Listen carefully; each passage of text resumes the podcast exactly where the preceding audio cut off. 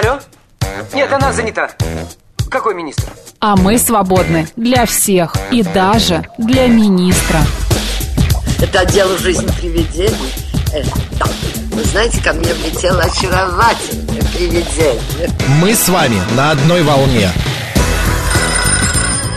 Hello! Общежитие слушает. И мы вас слушаем. Галочка, ты сейчас умрешь. Нет, лучше жить, общаться и слушать. Разные темы, разные мнения. В программе «Мы вас услышали». Программа предназначена для лиц старше 16 лет. 11 часов 13 минут в Москве. Всем доброго дня, друзья. В студии Макс Челноков. И сегодня в рамках программы «Мы вас услышали» наш народный психолог Елена Соловьева. Лен, добрый день. Здравствуйте всем. Друзья, все наши средства связи работают, но прежде скажу, что тема программы «Меня никто не любит». Вот такое бывает состояние, да, Лен? Фоновые чувства. Фоновое чувство, да. да. А, прежде чем мы начнем это обсуждать, наши средства связи. СМС-портал плюс семь девять два пять восемь восемь восемь восемь девяносто четыре восемь. Телеграмм для сообщений говорит МСК Бот. Прямой эфир восемь четыре девять пять семь три семь три девяносто четыре и восемь. Нас можно не только слышать, но и видеть. Например, в телеграм-канале радио говорит МСК в одно слово латиницей. В YouTube-канале говорит Москва Макс и Марина. И ВКонтакте говорит Москва 94,8 FM. Эм. Лен, ну что такое фоновое чувство меня э, никто не любит. Что оно обозначает? Вот у разных людей есть разные фоновые чувства. Вот может быть фоновое чувство тревоги. Знаете, когда человек все время как бы перманентно тревожится. Может угу. быть фоновое чувство какой-нибудь зависти или ревности, или жертвенности, когда я все время как будто бы жертва, да, все время вот от чего-то пострадал. А бывает вот это фоновое чувство, меня никто не любит. Оно, кстати говоря, в голову может, в общем-то, всем нам периодически приходить. У нас у всех бывают такие периоды в жизни или даже состояния, когда мы можем почувствовать почему-то, как будто бы нас никто не любит. И на самом деле у некоторых людей это выражено очень ярко, у некоторых людей это случается ситуационно, эпизодически, и, в общем-то, естественно, находиться в таком состоянии невероятно сложно, психологически невероятно сложно. Почему? Потому что любовь – это то, что нам всем необходимо, мы все социальные чувства, э, люди, все социальные существа, и поэтому чувствовать любовь для нас очень важно. Но, к сожалению, не все люди умеют чувствовать любовь. А от чего это зависит? От того, что у человека наступает какое-то состояние, я не знаю, депрессии, человек начинает скучать, человеку не хватает тепла, может быть, как... Вот у меня иногда, знаете, бывает, Лен, я иногда сам себе говорю, и мои друзья уже знают, что это значит, я говорю, я хочу к маме на ручке. Угу. Это говорит о том, что мне просто надо вот кому-то прижаться, как-то вот как, какого-то тепла почувствовать. Вот вы даже сейчас Тепло. сказали про маму, про маму и ручки, а я вспомнила о том, что на самом деле а, в психологии как изучается вообще чувство любви. А, был такой психотерапевт Джон, Джон Бол, Джордж Болби, который психологизировал понятие любви и сказал, что предчете того, как мы любим и как мы чувствуем любовь, является такое понятие, как привязанность. То есть ребенок, когда он взаимодействует со своими родителями, он формирует свою первую привязанность. Угу. И первое чувство любви, то есть маленький ребенок, он любить вот именно в, том, в той крас, э, гамме красок, да, как это может взрослый человек, он не может. Но он чувствует привязанность. И вот из этого, из этой привязанности, а их четыре типа, есть mm надежная, есть тревожная, тревожно избегающая, тревожно догоняющая. Надежная это так называемая здоровая привязанность, то есть когда мы любим здоровым способом, и все остальные так называемые ненадежные, вот нездоровые типы привязанностей, которые формируются из нашего детства, из это наших взаимоотношений. Привязанность с кого к кому? А, для не ребенка, родных людей. Для ребенка а, только для ребенка. родители, только близкие люди являются угу. теми, от кого он зависит, кого как бы он любит и кто должен любить э, ребенка, потому что ребенок без взрослых не выживет. То есть ребенок ребенок выживет только если рядом есть взрослый. Поэтому он и привязывается к взрослым, и взрослых старается привязать к себе именно потому, что это выживательный механизм. Когда мы вырастаем и становимся уже зрелыми личностями, то мы, в общем-то, можем друг без друга спокойно жить. Ну, потому что мы цельные, самодостаточные существа, нам ну, уже да. никто не нужен. И поэтому, в общем-то, мы а, говорим уже о любви, но в основе любви лежит наш тип привязанности. Но этот тип привязанности, он а, дальше с возрастом остается таким же, или мы меняемся? А вот если мы меняемся, то и тип привязанности может меняться. Но если мы не меняемся, если мы не работаем с собой, то тип привязанности, он работает, в общем-то, так достаточно, как, как программа. Мы так, как запрограммированные живем. Угу. И почему очень часто у людей возникает ощущение, что меня никто не любит? Следствие чего это? Первое – это следствие так называемой низкой самооценки. А, очень часто такие, такое ощущение формируется, когда мы воспитываемся, дети воспитываются у сверхтребовательных родителей. Вот когда родители, например, если ребенок что-то хорошее делает или чего-то достигает, то родитель это как бы не замечает. То есть это норма. Берем за точку ноль. Вот всегда все хорошо. Пятерки у тебя или какие-то достижения, или похвала, или то, что ты послушный, или то, что ты помогаешь. Это хорошо. Это недостойно э, внимания. А вот если есть ошибка, или если есть там, не знаю, ну, что-то ребенок натворил, то его обязательно ругают. То есть это обязательно через претензии. И получается, что ребенок, э, вырастая, имеет очень э, такую нестабильную самооценку. Он вроде бы молодец и не молодец одновременно. Потому Неуверенность. Что, да, потому что чувство любви, по сути, не проявляется со стороны родителей, а проявляется всегда только претензия. Так у нас все общество тогда получается такое неуверенное все, потому что, ну, нету таких родителей, которые бы не ругали за какую-то Соверш... провинность. Вот совершенно верно. Каждого, что... каждого, пер... каждого, а, ну, каждого второго уж точно за это ругают. А, потому, э, э, ну, есть родители, которые ругают за провинности и хвалят за достижения, а есть родители, которые вообще не хвалят. Таких родителей, на самом деле, это немного, потому что преимущественно родители родители, они и хвалят, и ругают. Мы же не говорим, что ругать нельзя, можно.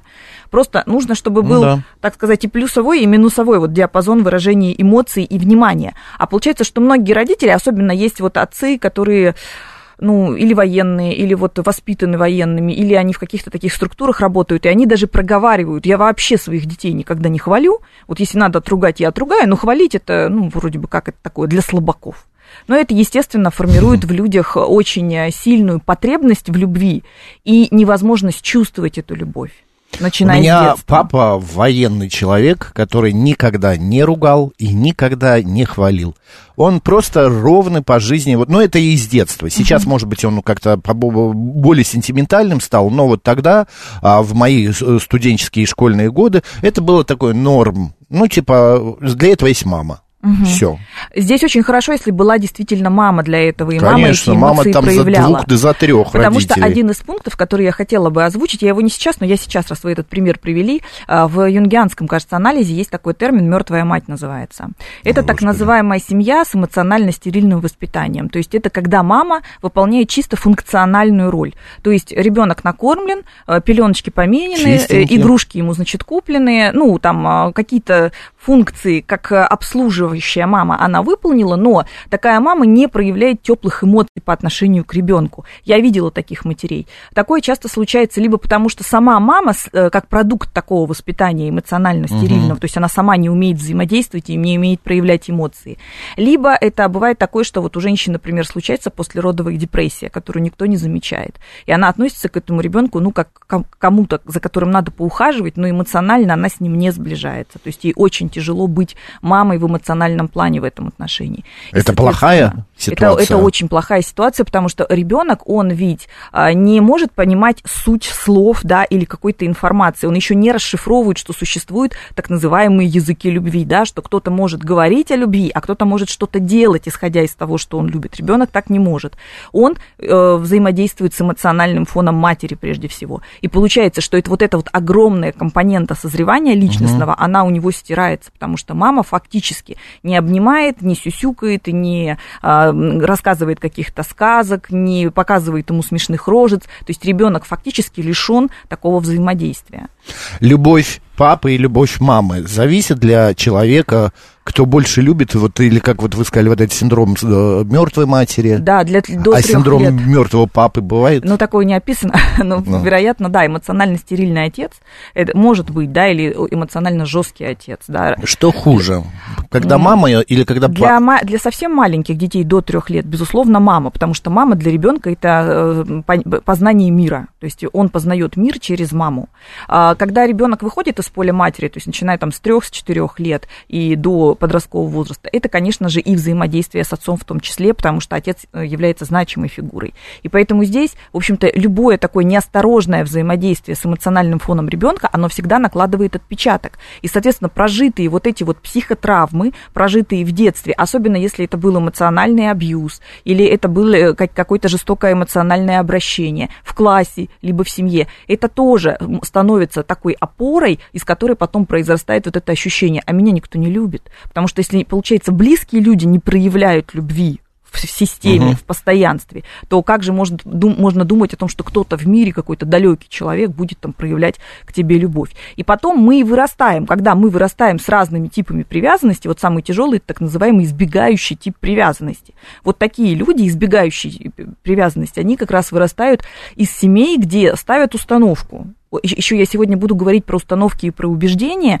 и я сразу акцентирую внимание слушателей, что такое убеждение. Убеждение – это не просто, знаете, какая-то мысль или какая-то позиция.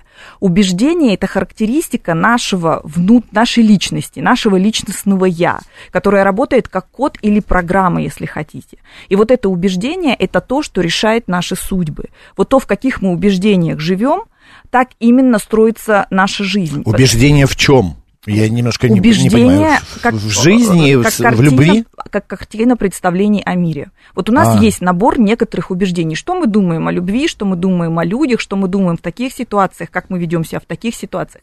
Эти убеждения строятся на установках, угу. которые нам ставят в нашем процессе воспитания, то есть в родительской системе. И получается проблема в том, что эти установки вот таким очищенным способом, как команды, у нас в голове не звучат, потому что они достаточно травматичны.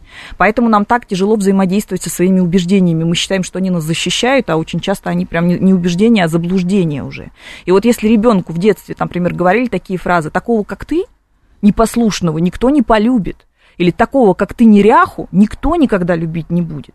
С такими, как ты, всегда будет плохо. Почему? Потому что ты ведешь себя вот так и вот так. То есть, а, когда ребенок это слышит в семье, часто слышит, то получается, что он вот эти вот, скажем так, вот эту семантику, тебя никто не полюбит, если ты он из головы стирает. У него остается только конструкт. Тебя никто никогда не полюбит. И потом, когда у нас э, вырастают мужчины или женщины, которые не могут находиться в отношениях, вот этот самый тяжелый, так называемый тревожно избегающий тип.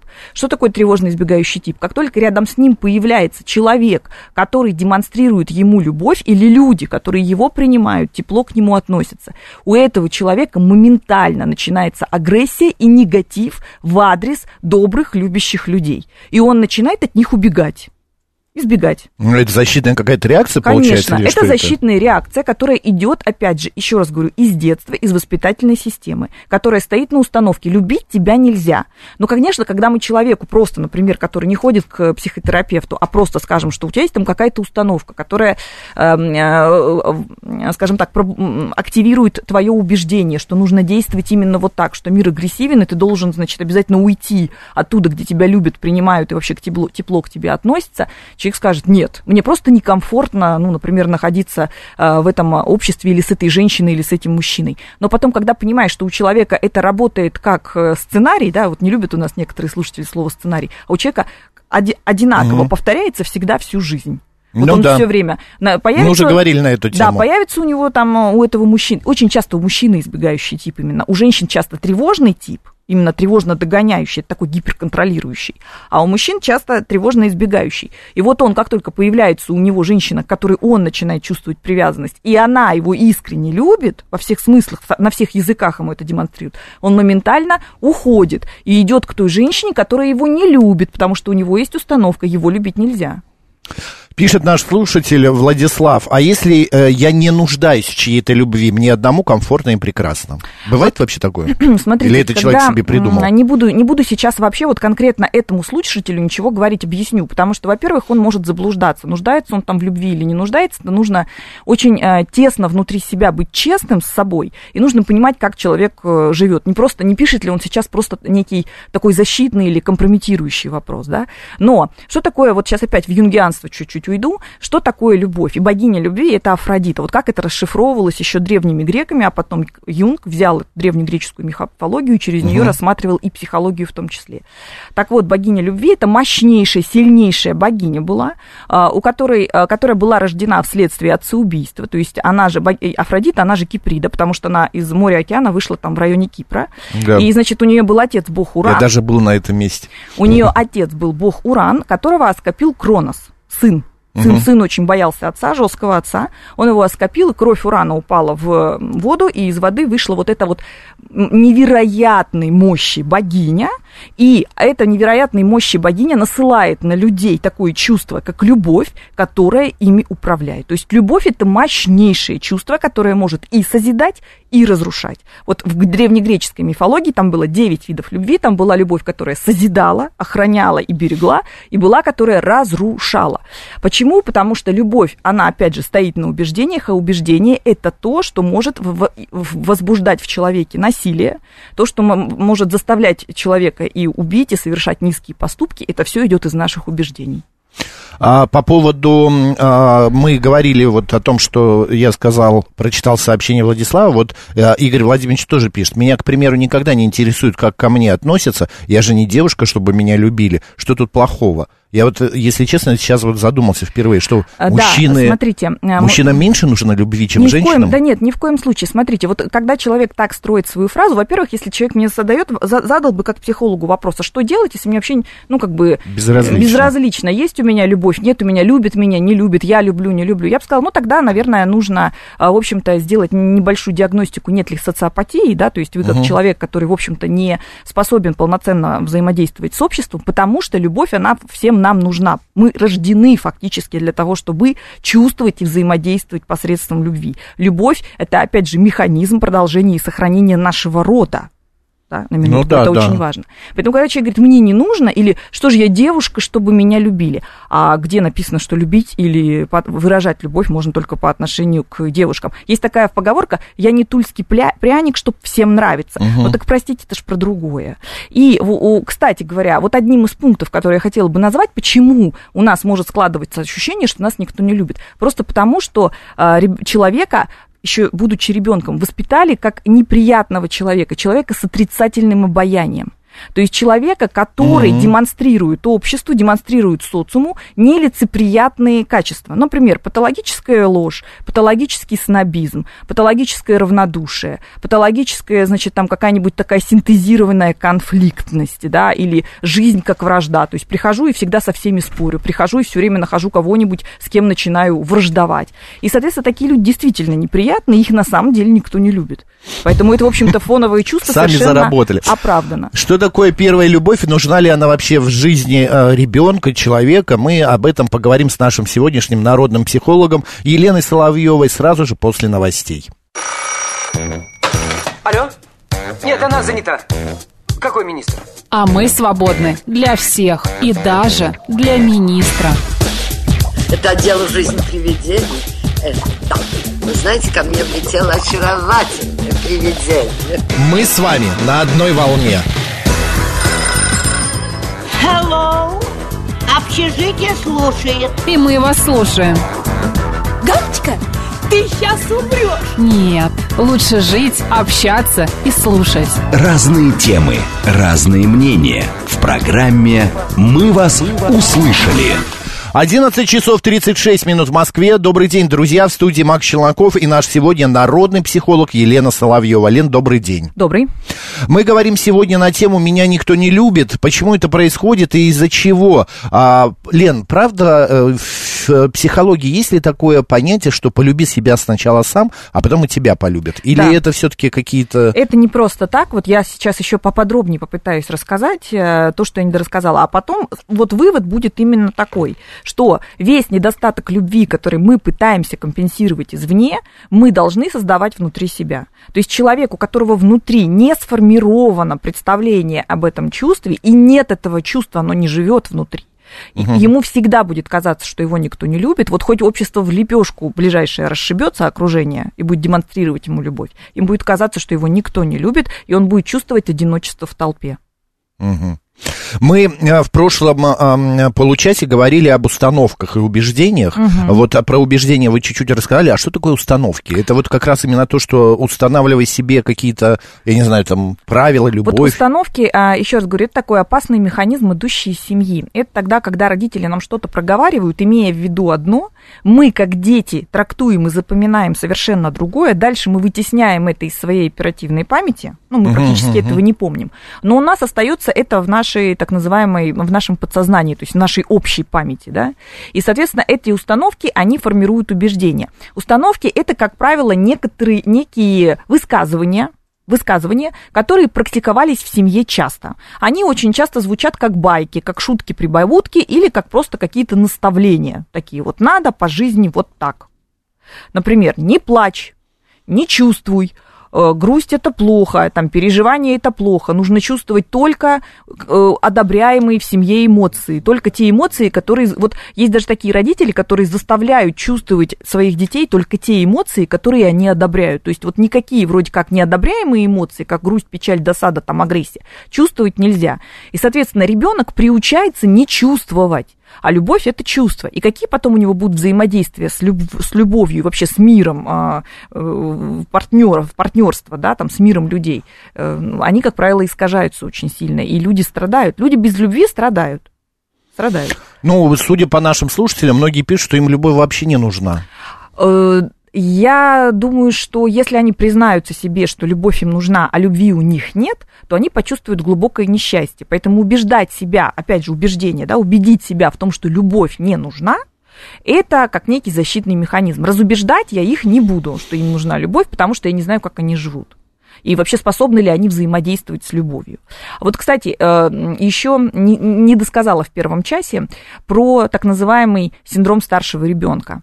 Вот да. когда ребенок старший, а потом рождаются младшие, один, второй, третий, то э, старший ребенок так или иначе всегда э, идет с ощущением, что его чуть-чуть недолюбили, что ему угу. любви не додали. Почему? Потому что родители переключаются на маленьких детей, и, соответственно, старший, он живет вот с этим вот синдромом, что потом от меня только требовали, я должен был присматривать, я должен быть все время впереди планеты всей, за всех все подумать, ну, потому что ты же старший, Моя мама говорила всегда, что это неправда, что она любит э, э, всех одинаково, всех троих, ну и так далее. Да, потом психологи доказали, что всех одинаково не любят. То есть методом больших исследований доказали, что всегда есть фаворит, э, детский фаворитизм, и мама всегда э, знает, кто у нее любимчик, папа всегда знает, кто у него в семье любимчик, просто это социально неодобряемо, ну и родители, соответственно, не могут это демонстрировать. Действительно, родители все любят своих детей, если это здоровые родители, они любят своих детей искренне. И на самом деле многие родители ошибаются, и мы, и я, и мы все ошибаемся, когда мы воспитываем наших детей. И вот этот тонкий лед, понимаете, в чем заключается мудрость психологического подхода? Вот этот тонкий лед, при котором мы осознаем, что родители ошибались и заблуждались, но мы не вываливаемся ни в жертву, ни в ненависть, ни в обиду, обиду на родителей. И вот на этом тонком балансе и держится вот эта здоровая психика, здоровое наше взаимоотношение с семьей в том числе. Наталья спрашивает, кто-то влюбляется в противоположный пол с детства, и влюбленность случается постоянно, а кто-то впервые это чувство испытывает в 16-20 лет. Очень интересно, с чем это связано? Это связано с задержкой психосексуального взросления. Вот, кстати, вы до эм, перерыва сказали про первую любовь, насколько да. она важна. Вот смотрите, первые влюбленности дети начинают испытывать, начиная с 3,5-4 года. Они могут влюбиться в мультяшный персонаж, они могут влюбиться в соседскую девочку, которая вместе с ним там ну, гуляет. Мальчика. Они могут влюбиться воспитательницу. Мальчики очень часто. У меня была такая красивая нянечка или воспитательница, что у нее были такие кудряшки, я на нее так завороженно смотрела. Очень часто рассказываю в терапии такие истории. Можно влюбиться в какого-нибудь там, не знаю, красивого дяденьку, который рядом живет. Но это такая абсолютная детская, еще раз говорю, на уровне привязанности, симпатия. Мы начинаем ее чувствовать вот прям с раннего детства. Там 4-5 лет это уже первые любови с нами случаются, что является нормой. Потому что психосексуальное взросление имеет свои стадии, и для того, чтобы мы выросли, в общем-то, общем-то, созревшими к нужному возрасту, мы должны эти стадии пройти. Если психосексуальное взросление задерживалось, опять же, спасибо э, воспитательной системе или каким-то травматизациям, да, то, соответственно, мы можем начать испытывать там первые вот эти вот чувства гораздо позже. Понятное дело, что влюбленность, которая считает, случается с нами в 14, 16 и 18 лет, это совершенно другое, чем та влюбленность, которая случается с мальчиком или с девочкой в детском саду. Ну, это про разное. Но тем не менее, для того, чтобы в 18 лет мы влюбились в свою первую любовь, яркую, запомнили на всю жизнь, мы должны пройти все этапы, начиная с, с детского возраста, с 3,5 года. Аватар, вот еще один миф, это или реальность пишет. Мы, а, по-моему, мамы больше любят сыновей, отцы дочек. Да, да нет, это вот, э, как бы это сказать, не всегда мамы любят больше сыновей, отцы, дочек, э, но всегда родитель так или иначе выбирает э, любимчика в семье. Угу. Поэтому, ну, где как, кто-то с этим соглашается, кто-то не соглашается. Но опять же, это не вредит по большому счету, воспитательному процессу, потому что любовь это чувство мощное, как я вам уже сказала, и его у родителей обычно, у здоровых родителей хватает на всех детей. Если родители не здоровые, то там и одному ребенку иногда никакой любви, потому что, смотрите, откуда берутся потом абьюзеры и вообще абьюзивные отношения, откуда берутся, почему лю- дети, выросшие дети, мужчины и женщины так легко впадают в абьюзивные отношения, вступают прямо в них. Вот, кстати, человек с нарушенным типом привязанности, то бишь тревожным, тревожно догоняющим, это лакомый кусок для любого абьюзера. Почему? Потому что за любовь принимается все, что угодно, только не любовь.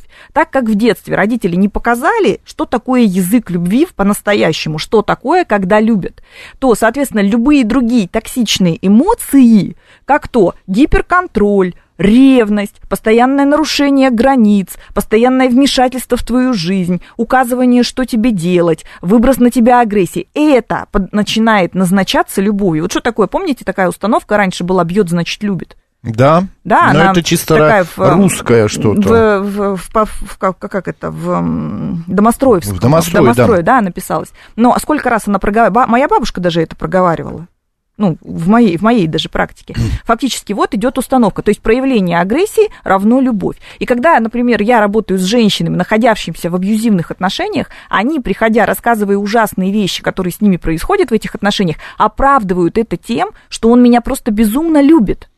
То есть любовь, любовью называется абсолютно все, только не любовь. Вот, пожалуйста, к чему ведут нарушения во взаимоотношениях именно с чувствами со своими, потому что человек не может со своими чувствами внутри разбираться, не может понимать, что на самом деле происходит. А, дрон пишет, дрон, если вы, андрон вернее, если вам не нравится, не слушайте, зачем себя насилуете? Ваш эфир становится похож на аналог религиозной проповеди. Ну, Где, в э, каком регу- месте? Вот ре- регулярно пишут все время какие-то обвинения слушатели. И на самом деле, ну, это вот, вы знаете, даже такой мем сейчас существует в социальных сетях, что высшая степень вот такого дзена и спокойствия это где-то услышать, что кто-то не прав, по, по твоему мнению, да, и ничего не высказать агрессивного, да, то есть не взять и не вылететь. Да, да. Но с другой стороны, если люди не будут вываливать вот этот агрессивный фон хотя бы в комментарии, то куда этот агрессивный фон деть? Всегда говорю, задайте себе вопрос, почему вас так триггерит этот подход, например, вот мой, да, который я озвучу. Почему вас триггерит, когда я говорю, что любовь это важно? Почему вас триггерит, когда я говорю, что очень важно обращать внимание на свои эмоции, на свое родительство и на то, как вы взаимодействуете с людьми? Если вас это так уж бесит, задайте себе вопрос, у вас с этим все хорошо? Потому что нас, мы никогда не триггеримся в негативном плане на то, что у нас э, в порядке. Что нас не интересует, конечно. Лен, вот вы говорили, родители не научили любить. Да. А что, можно научить любить? Да, Как это? да, да, Ну, вот я вот раз. я думаю, меня мама учила, не учила любить. Хотя у нее были и э, по попе э, ладонью за плохие ошибки, и, ну, как вы говорите, указания, куда идти, что делать. Все это было практически. Но я совершенно не вырос абьюзером. Но вот совершенно, во мне этого да, нет. Да, да, да, я еще раз говорю, что, повторюсь, в воспитательной системе может существовать педагогическая жестокость. Ну, знаете, в любом хореографическом училище существует педагогическая жестокость. Я даже не беру училище, все-таки мама больше. И поэтому тут нужно понимать, что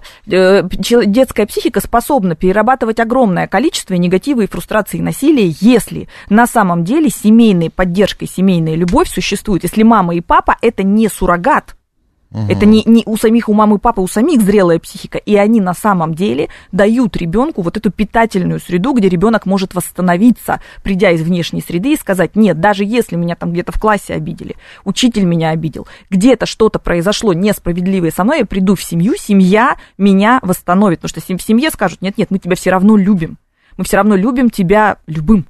И получается, когда я говорю, что дети, э, многие взрослые просто не обучены любить, они не умеют, они не знают, как это. Еще раз говорю, от- от- туда вас эм, отправляю к слову привязанность. То есть, когда мы воспитывались, мы воспринимали условно за доброту то, что нам родители называли добротой. Мы воспринимали Ну, конечно, за да. заботу то, что родители называли заботой. Ну, например, не хочешь ты есть а, излишнее количество еды. Вот вся проблема, я же очень часто занимаюсь вопросами снижения снижения веса, коррекции веса психологической. И там у каждой практически женщины вот это вот, я, говорит, вспоминаю, как я сижу, а мне ложечку за маму, ложечку за папу, три ложечки за того, три ложечки за сего. И пихают в меня эту в еду, и пихают. Почему? Потому что я тебя люблю, я так о тебе забочусь. И, соответственно, человек, вырастая, когда хочет себя, о себя полюбить и о себе позаботиться, что он делает? Он этими ложечками себя бесконечно кормит и разрастается, разрастается до невероятных размеров. Но это нормальное состояние любой мамы или папы, чтобы ребенок был сыт. У меня то у всех это было в жизни. Все, да, хотел ответить на звонок, но звонок слетел. Просто а, я не могу понять одного. Научиться любить, а, вот, э, ну как э, научиться? Это или есть, или это нет? Вот есть же такие вещи, которым человека, ну, не надо учить. Он доходит до этого сам, он доходит до этого, э, я не знаю, там и по, по, из памяти как-то все если, это. Если, еще раз веков. говорю, вот если вот эмоциональный фон не зажимался в семье, вот просто напрочь не зажимался, и не было больших травматизаций, которые человек проходил, проходил, а, то, соответственно, да, человек как бы сам, но на самом деле не сам, конечно, он это все подчерпнет где-то из своей семейной Но системы. он видит, это вот как вот это модное нынче слово, на, э, насмотренность, насмотренность, насмотренность вот от нее и, и, на, зависит. и на чувственность, На да, скажем чувственность, ну, так. тоже, да. Потому что если между мамой и папой, например, искренние чувства есть, то человек вырастает с одним представлением об отношениях. Если между мамой и папой, а сколько таких семей, когда нет чувства, есть только функциональные отношения, то человек вырастает с другими представлениями о том, какие отношения должны быть в паре. Он это может изменить только уже потом осознанно, когда он в своей взрослой жизни поймет, что его что-то не устраивает вот в его консерватории личной. 7373948, телефон прямого эфира. Добрый день. Алло, здравствуйте. Вот у вас интересная передача, слушаем. А вот абьюзеры вы переведите? Указ о русском языке к вам не относится? Спасибо. Какой указ? А Это- указ о том, что вот так вот звонить, врываться ко мне в пространство и указывать, что мне делать. К вам это никак не относится. А абьюз это нормальное слово, не надо даже расшифровывать. Пассивной агрессии к нам в чатик пришло. Еще раз говорю, мы за- затронули тему, которая вызывает в, людей, в людях очень много чувств сейчас, да? И слово абьюзер, например, я не знаю, какой, какой синоним мы переведем? Негодяй? Негодяй? Нет, ну, человек смешно. э, пассивный агрессор, да. То есть, э, по- поэтому тут фактически... Без ну, рук, но унижает тебя, а, оскорбляет. то есть то, что агрессия, тоже, тоже, э, тоже заимствованное слово, это, не- это сейчас нашего слушателя Нету не в русском смутит, языке да? практически ни Конечно. одного исконно русского слова. Конечно. Поэтому, поэтому, ну, я говорю еще раз, говорю, вот пассивной агрессии нам в ленту. Да. Добрый день. Добрый, да, добрый день. А, Мое имя Илья, я из города Москвы. А, Во-первых, хочу поблагодарить вас за прекрасный эфир. Это очень интересно. Я думаю, что, конечно же, наверное, это больше будет интересно для людей, кто имели хоть какой-то минимальный курс в университете психологии, и особенно семейных отношений. Э, К тем людям отношусь я. Поэтому вам а, вообще огромная благодарность, что вы вот так вот массово по минимуму, но очень четко а, просвещаете людей. А хочу с вами согласиться, что вот эти вот проскальзывающие периодические негативные нотки через там СМС и так далее, это, да, вы, вы правы, конечно, да, это вот задевает людей, это непроработанные системные э, семейные травмы, а также, скорее всего, может быть, даже э, текущие через э, генетические... м, Илья, а, а можно вам да. вопрос? Вас любят? А, да, конечно. Да, А меня вы? любят, да. Что, простите? А вы? А, да, да. Любовь, она нужна в этой жизни? Ну, скажем так, а, любовь – это созидание, любовь – это все. То есть на любви строится абсолютно все. Абсолютно все. Ну, вот, Двигатель. куда...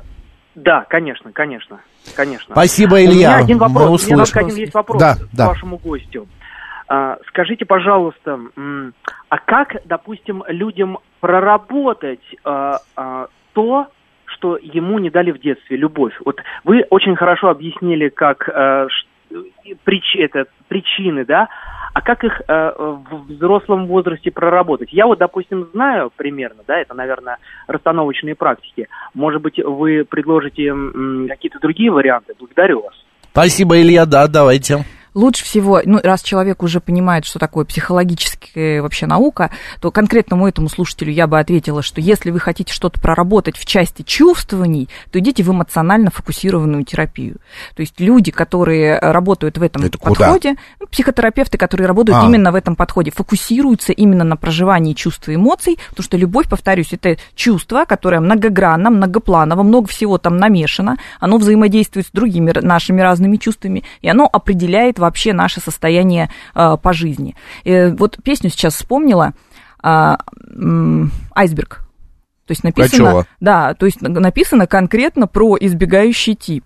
А я про все на свете с тобою забываю, а я в любовь Ну, как, как в море бросаюсь бросаюсь головой. головой. А ты такой холодный, как айсберг в океане, и все твои печали где под черной водой. Вот из-под черной воды надо песни. достать печали. Понимаете, вот даже песня, да, которую ну, пели когда-то, в общем-то, в любом, к- там, на, на любой мероприятии, да, там на, На любом концертах, празднике, да. на концертах. Получается, что там ведь тоже заложен определенный опыт, да, чувственный Ну, опыт конечно. э, на- нашей нации в том числе и вообще как бы на- нас как людей. И получается, что для того, чтобы проработать сферу чувствования, нужно не бояться чувствовать.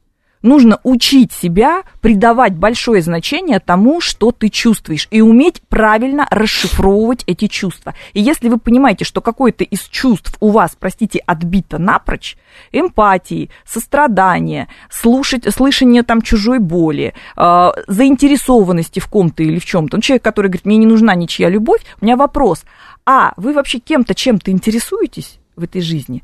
И когда очень часто, во-первых, те люди, которые говорят, я не, меня никто не любит, сами не умеют любить. Лен, мы же уже проговорили это. Дело в том, что тот человек, который говорит, что он не любит, как вы правильно сказали, у его не любят. У него нету этого, этой любви, и он сам себя и успокаивает, что ему никто и не нужен. Это же нормально. Типа, этого недополучили, он не будет искать, а он будет соглашаться, говорит, да, мне не надо. А Есть такой термин эмоциональная глухота. Эмоциональная глухота – это тогда, когда человек действительно не может ни расшифровывать, ни понимать, что чувствует ни он сам, ни другие люди. Не воспринимает чувства? Да, эмоционально глух. Такой, понятно.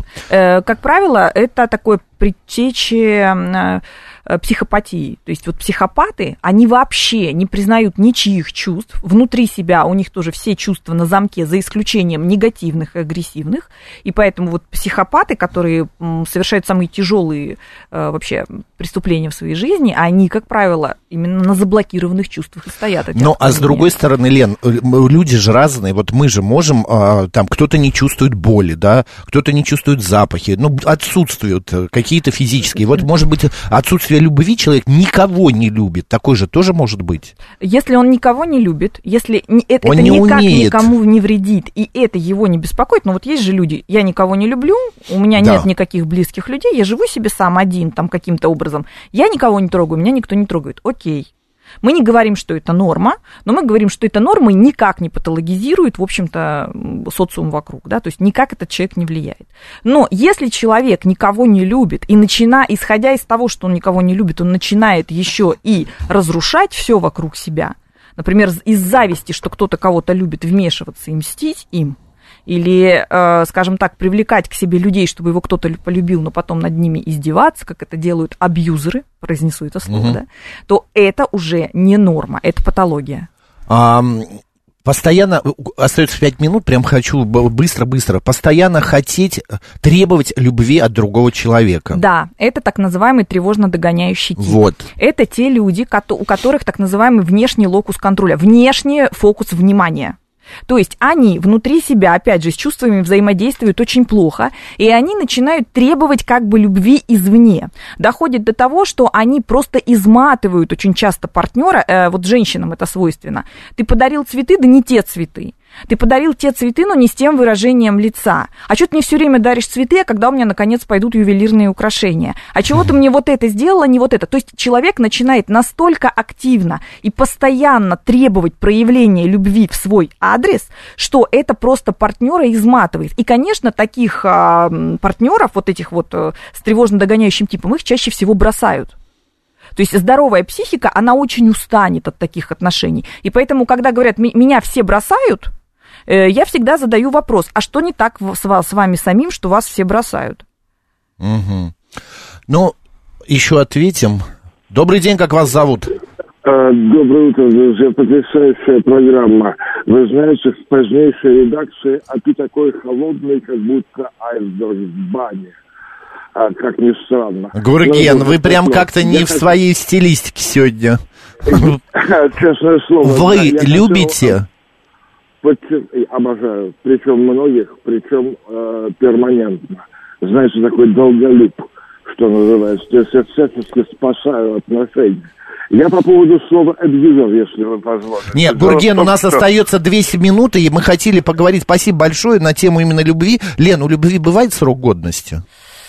Э, она видоизменяется. Э, девять видов там греки. Она видоизменяется. То есть эм, она может быть э, романтической и очень яркой, а может быть спокойной. Она может закончиться. Да, у нее может быть начало и конец. Ну что, правду говорят, что любовь это прям вот... Вернее, многие путают страсть с любовью. Да, страсть и любовь путают часто. Что сначала страсть приходит, а любовь со временем. Ну, там... страсть, это, понимаете, это все-таки признак влюбленности. Это признак первого вот этого вот короткого периода взаимоотношений. Ну, ошибаться-то мы тоже можем Конечно. В любви. Так мы в этом развиваемся. А и за, может такое быть, что за жизнь человек вообще не встретит ни одной любви? Ну, это уже будет говорить о его серьезной проблеме. Это значит, ну, он настолько себя не знает, что он никак не может найти того, кто на самом деле ему нужен. А если на самом деле его никто не любит, как быть? Что сделать? Вот ну, меня никто не любит, если тема его программы. это, блин, беспокоит, вот его самого этого угу. человека, ну, разбираться с этим, находить специалистов, которые будут ему помогать. А если его это не беспокоит, ну и жить себе спокойно, не любит и не любит. Андрей пишет, здравствуйте, есть, есть обида на родителей, никак не могу отпустить эту обиду. Вроде бы простил, но ничего не могу поделать. Да, понимаю, но, опять же, родители это те, без которых не случилась бы наша жизнь. Поэтому от этого стоит отталкиваться. И так как обида это детское чувство, потому что только дети могут обижаться, детям дети, делать больше нечего. Вот родители что-то запрещают, ребенок обиделся. Вот это его защитная реакция. Взрослому человеку обижаться бессмысленно, потому что он может разобраться с ситуацией. Соответственно, если вы свои обиды никак не выйдете, то тогда вы еще маленький ребенок и все еще по-детски обижаетесь на своих родителей. Лен, прямо э, последний вопрос. Любовь из жалости. Надо любить? Нет, это не любовь. Любовь из жалости это все-таки уже не любовь, это уже так называемая созависимость, комплекс спасения спасательства такой гипертрофированный. Елена Соловьева была сегодня нашим народным психологом. Жалко, что так мало времени, хотя час побыли, поговорили. А меня никто не любит, была тема программы. Лен, спасибо большое. До следующей темы и следующей недели. До связи. Макс Челноков был с вами. Оставайтесь с радио, говорит Москва.